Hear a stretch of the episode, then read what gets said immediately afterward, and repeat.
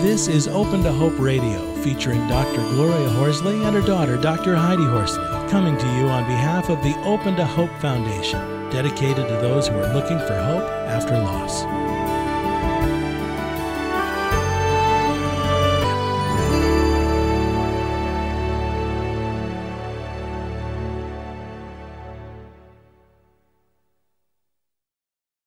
Welcome to the Open to Hope show in partnership with the Compassionate Friends.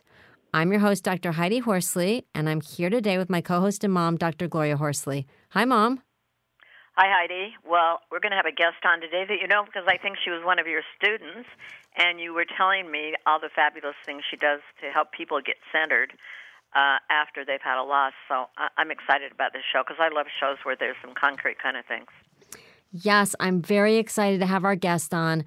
Her name is Victoria Grinman, and I will introduce her, but let me tell you a little bit of the backstory. Victoria was my student 10 years ago. And fast forward, I saw that she was doing this whole extensive training program for faculty and professionals throughout the New York area on healing through yoga, which is what we'll be talking to her today about. And I didn't remember that it was my student because, you know, I've been teaching 13 years and have had thousands of students. So I emailed her and said, Victoria, I'm sorry, I'm going to miss this. I'm out of town. Can we get together? You know, and can you tell me what you talked about? Because it's important to me. And she said, Heidi, you were my professor. And I went, oh my gosh, this is awesome. So I'm really happy to have her on. I then brought her into my class to guest lecture for my students because she does teach at Columbia University also and we are both part time faculty there. We're both adjuncts. And my students loved her, and she'll be talking today to us about the things that she talked to my class about. So let me introduce her for us. Um, as I said, our topic today will be healing through yoga. Victoria Grinman is a licensed clinical social worker with many years of experience supporting children and teens. She is the owner of Growing Kind Minds, and she has a private practice that services individuals of all ages. Victoria is also a lecturer at Columbia University and is a doctoral candidate at Adelphi University. Welcome to the show, Victoria. Hi, so nice to be here. How are you? Good. We are so excited to have you on today.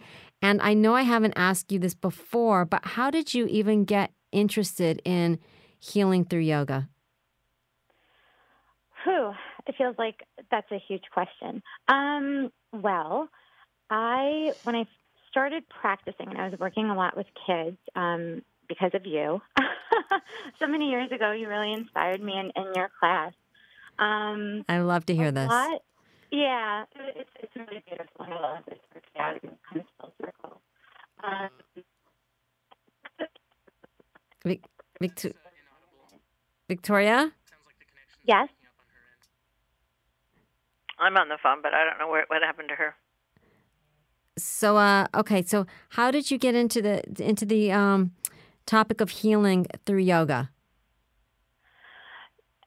So, when I was working in a school mm-hmm. um, with children, uh, a lot of the different sorts of techniques and strategies that we were using um, were really, you know, talk, talk oriented, right? Mm-hmm. Um, but the more I was working with kids, and I think I was working in that school for about um, almost nine years, and then before that, I was, um, you know, working with children in a community organization.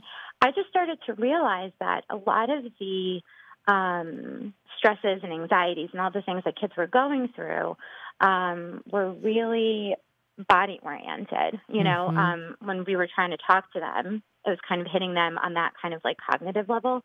But um, what was missing was that kind of experiential, body oriented approach so through the years, just on my own, I was doing so many different kinds of like workshops and different, you know, um, like CEU kind of um, trainings and things like that. Um, and when yoga and mindfulness kind of came on the scene and exploded um, a few years ago, um, I just remembered how, you know, how much yoga and mindfulness helped me in my own life through my own um, anxieties, losses, um, all sorts of different things. And I um, decided to just take on, on this workshop um, that really was talking about yoga and mindfulness for kids. And through that, I became so inspired because it really spoke to me, just being able to, you know, speak to the body and, and really work through that approach. And I decided that I really wanted to make it my business to integrate that kind of um, body oriented approach into my work. That just talking or, um, you know, was really not cutting it with any of my clients.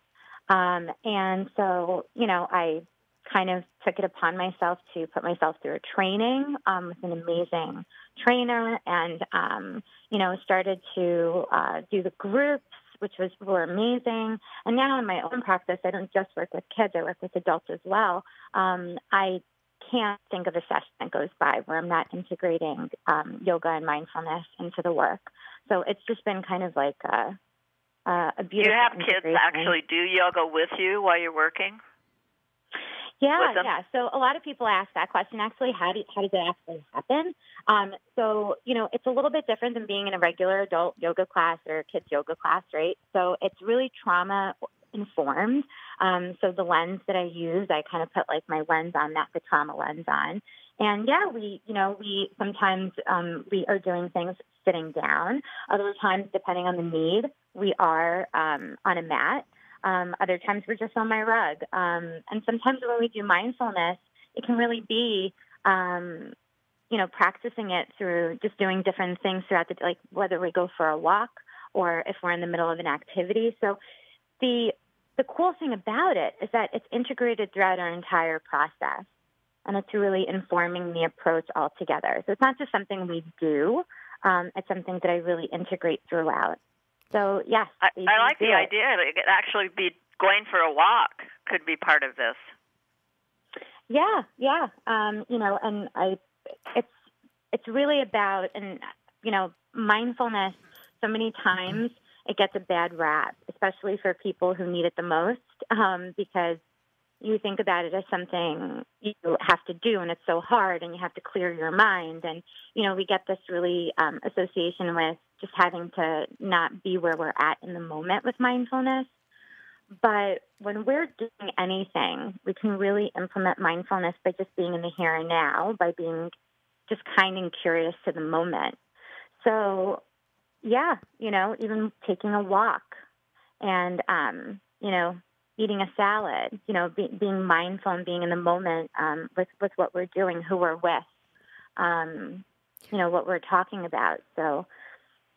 I, I love so the, the idea. taste and smell, because yeah. I know you do aromatherapy too, and um, I've had some people tell me flower essences and things are really helpful when people are in grief. What what was helpful? Flowers, flower uh, essence, and different oh, various smells yeah. and aromatherapy. Mm-hmm. Mm-hmm.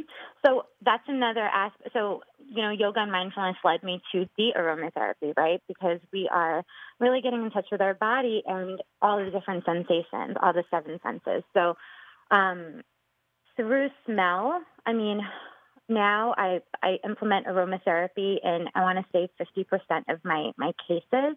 Um, and different smells um, you know, elicit different sorts of feelings in our body, um, and being able to work through aroma. You know, I had a kid that I was working with who um, was going through significant losses in his life, and um, he was moving, and we decided that we were going to try the aromatherapy route.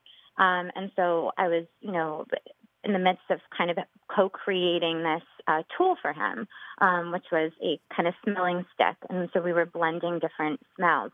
And you know, part of the approach is really not letting them know what it is they're smelling, but just really like helping them um, try to you know smell and feel where that scent is is living in their body. And um, you know, he smelled the scent of um, it was a pine. It was pine, um, and to me, it's a very pungent smell, and I and I hate it. You know, but for him, he just like, wow, what is that? You know, and um, you know, I asked, well, you know, does it does it strike you? He says it just makes my mind tingle. And I said, well, what, you know, what is it about the smell? You know, and he says it just reminds me of this tree that my father had in the backyard. And whenever I think about that place, it just brings me back to just feeling good, you know, and just feeling like I'm home. And this was a kid who was going through a significant loss, didn't really have a home, um, was traveling back and forth between places. And we, you know, and he used that smelling stick to help him go to sleep. And would come back to me when it was, you know, no longer fragrant or, you know, and um, it's just a very, very, very powerful tool. Well, I um, love, um, I love the idea of the sense and doing body work and, and doing yoga and mindfulness because, like you said, oftentimes we do have somatic complaints, especially children, and grief does manifest in the body. And I hear parents all the time say to me, Heidi, my child's acting out, or my child's not concentrating, or my child can't sit mm. still, but why isn't my child grieving? And I'm like, mm. that is grief. It's different in children that it's not as verbal oftentimes. And like you said, we can talk, kids can talk to a certain extent, but we need to work, move our bodies. And my mom and I had a great um, guest on our show, Dr. Bessel van der Kolk, who wrote the best selling book, The Body Keeps the Score. And he talked My about. Pardon me? My Bible. Your Bible? Yes, exactly, Victoria. You're talking about you you implement in your work a lot of what he's talking about. And it is so important because trauma our losses and our trauma gets trapped in our bodies and we need to do the things that Victoria is talking about today. Go for walks, smell things that, you know, elicit positive emotions in your body. Um, do the yoga. And I love the idea, like you and my mom were talking about, mindfulness is everything you're doing. You know, it can be eating when you're eating, being very mindful of what you're doing, um, being mindful in the moment of what you're doing, because I think where we get into trouble after the death of somebody is we are not, it's hard to stay present focused. So we start grieving for the future that we've lost and we start thinking about all the things that we'll never have again. And we start regretting the past and we become very well overwhelmed oftentimes with anxiety. You're right. And, you know, everything that you just said is right. And what happens a lot is we're not aware of where we're holding certain emotions in our body. So when we're talking about grief, right? And if we're talking specifically about the grief of a child, which is so unnatural, because, you know, when we think about grieving our parents, right, that seems more natural, maybe, still very, very difficult. But when we're grieving a child and our thinking and our state is stuck either in the past mm-hmm. of what we could have done, what you know, what memories we had, and then our mind kind of goes towards the future that seems very dark because it feels like there is no future. We are impacted in the moment, and the people around us are impacted, right? And so, what happens a lot of the time is this grief turns into all sorts of somatic sorts of complaints of, you know, um, pain and um, guilt and anger is living in our body. So with yoga, what is really special is that it's not something we do so much as something we practice. And so, you know, what I really recommend is whether somebody's a experienced yoga practitioner or somebody's just picking it up and really, really interested in its healing effects, is to look into something like restorative yoga, mm-hmm. where you know a person can place them. And you know, we're not going to get into poses right now, but you know, different positions where if we are feeling, you know, guilt and grief, and that's living, you know, near our heart chakra, right, near our heart center, really doing those heart opening poses. If we're feeling anger, which a lot of times people really complain about a lot of pain and tension in their abdomen or belly or their, you know, their lower back and, you know, this constriction, really doing certain poses and, and allowing the floor to kind of support you. That's, that's the restorative aspect. And allowing that energy to flow. And then in regards to the mindfulness, which you were just talking about, you know, um, really having self compassion. I think a lot of the time, what I hear most is this guilt and a lot of the hurting of yourself that happens, like self criticisms and critiques about what should have been done, um, time that was lost, what could have been done differently. Um, and mindfulness really is not what's supposed to be, but really what's here and now. So, like, you are here. Um, you know, where you are may not be perfect. Um, you know, it may not be okay, but here you are. And, um, you know, I really love, um, if I can share a technique Sure. I was going to ask you that. If there's, I mean, people are listening right now and they'd like some kind of relief. And I know in our class you did some great stuff. Is there anything that people could do, like in the here and now, right here, today?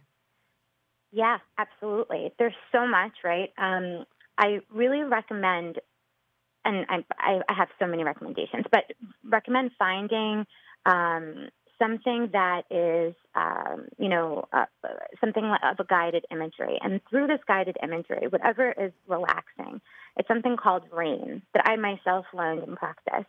It's called RAIN? It stands for RAIN, right? So it stands for R, recognize, allow, investigate, and nurture. And what it's really about is to turn your attention, whatever it is that you're doing, whatever it is that you're feeling, um, we want so much to run away from it because we criticize it.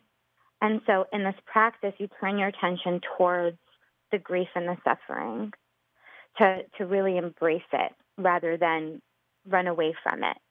Um, many times we think that running away from it or kind of like shoving it away or under the rug or for tomorrow um, or putting on a face is going to make things better. Um, but embracing it right, um, is the practice. And then the key here is to really stay focused, um, not on the ruminating thoughts that are going on in the mind, because those are going to happen. And not to try to push those thoughts away about what ifs and, you know, um, but to really allow the body to really do the work. So, what does it feel like and you know to ask yourself what does it feel like in your body to feel this way today um, what would happen if you allowed this feeling to kind of unfold and you know not to kind of censor what's going on for you um, you know that's what really being in the moment being mindful and being self-compassionate is um, and something that i often talk about is, and I, I like asking this question because it's been asked of me, mm-hmm. um, what would a good parent do? And what I mean by that is, you know, when all of us have a part of us that is small, right? Like the small part of us, the young, you know, vulnerable right. child part. Mm-hmm. And to imagine you know, and sometimes what I what I ask sometimes clients to do, and I'll have them bring it into session, is a, a photograph of themselves um, when they were younger um, when they're cute, and you know, I'll kind of like fawn over it, and you know how cute and vulnerable and, and small, and you know, they'll talk about themselves when they were young, and kind of to meditate with this photograph and ask yourself, what would a what would a good parent do? Mm. Imagining your most vulnerable self and tending to that part of the self that is grieving and um, you know feeling that loss and that heaviness and that need for, for support, what would you do to, you know, tend to that part of you? So to a certain extent, you're you're parenting yourself and supporting yourself mm-hmm. and loving yourself and nurturing yourself rather than judging and being critical. Yeah. I love that idea. That's right. Because, like you said, yeah, we are idea. yeah we are our own worst enemies. Often We're, we are have foots in our back. We're very self critical. We say things to ourselves that if we would never say to a friend. Don't you agree with yeah. that, Mom?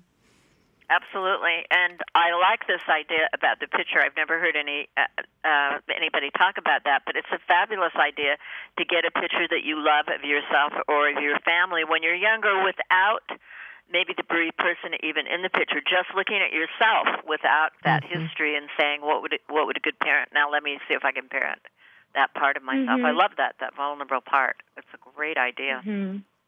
And, and like you said, yeah. restorative yoga is very powerful. And I remember, I think also in the class, we talked a little bit about putting your feet on the ground. Sometimes you're not grounded in grief. We're so up in our heads and in our hearts, and and just breathing deeply and taking your time breathing, you know, several times throughout the day d- deeply. I know that that changes our energy and the way that we feel. Absolutely. Breathing is, you know, and I and I say this so much, breathing is the anchor, right? That and, and we forget, you know, in any sort of yoga and mindfulness practice, you must start with the breath. Why? Because breathing is life, right? It's kind of what separates us from those that are not breathing. Mm-hmm. Um, it is life. And so many of the times, our body is magnificent. It really is. It works beautifully because when we're stressed out and we're worried and we're going through all sorts of thoughts that are really kind of hijacking our ability to be in the present moment, our breath is the first thing that goes. We hold it, right? We don't really let it let it flow. Mm-hmm. Um, and we start breathing from the higher chest and not getting that relaxation. Yeah. Yeah. yeah. Yeah, and uh, why you know our bodies do this for a reason. They do it because they're working well when they do this because it's it's trying to you know conserve, and it kind of goes into this like fear mode of like something's happening. Um, you know the body's anxious, I'm worried, something's happening, so we hold our breath. But what we have to you know practice is being mindful of of the breath and you know practicing allowing it to flow um, and to use it to get through that challenging moment. Um, our breath is the most important thing. And so many of the times we, you know, we bypass it, but it's really one of the most important tools in our toolbox. So, Victoria, thank you so much today. Where do people find you? And I know that you are the owner of Growing Kind Minds. So, where can people find you? Yes. So, Growing Kind Minds is my private practice and also community resource. They can find me on growingkindminds.com. And, um, you know, I am a true and full fledged New Yorker, and I will be um, moving to Massachusetts very shortly um, because I'm getting married. So um, my practice will continue there, but I'll definitely keep links um, in New York for consultations and things like that. So, and um, if you're a student at Boston College, I'll be teaching there come fall. Um, so, you know, I'm open to uh, anybody writing, anybody needing support or help, and I'll stay in touch with you. That's very exciting. And you are very gifted at what you do. And thank you so much for being on our show today and giving people alternatives to talk therapy. Thanks a lot, Victoria. Thank you, Victoria. Thank you so much. Great to have you on the show. And I just wanted to say to people listening to the show, I've been doing yoga for many years, and I know Heidi hasn't. I'd have to suggest to you find yourself a beginning yoga class. Absolutely. They're all over in your neighborhood. Find somebody, uh, an introduction to yoga. If you haven't done it before, if you've done it before, get yourself signed up. But um, find a class that will help you out. Yeah, I, I would totally agree with that. And like Victoria said, um, doing doing restorative yoga is really incredible on the body and you do not have to be a yogi. You do not have to have ever gone to a yoga class to do restorative yoga. So thank you out there and my mom and i always say if you've lost hope please lean on ours. And god bless.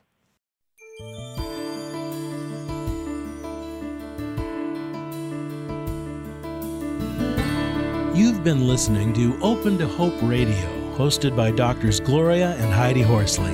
Like today's edition, all of our past programs are available on demand at opentohope.com, along with helpful articles, videos, resources, and links to help get you through the toughest time of your life. You can also follow us on Facebook and Twitter and sign up for our monthly newsletter. Again, that's opentohope.com. Check it out today. Then be sure to stop by next Thursday at 9 a.m. Pacific Time when we'll be posting another edition of Open to Hope Radio. Remember, others have been where you are. They made it through, and you can too, as long as you're open to hope.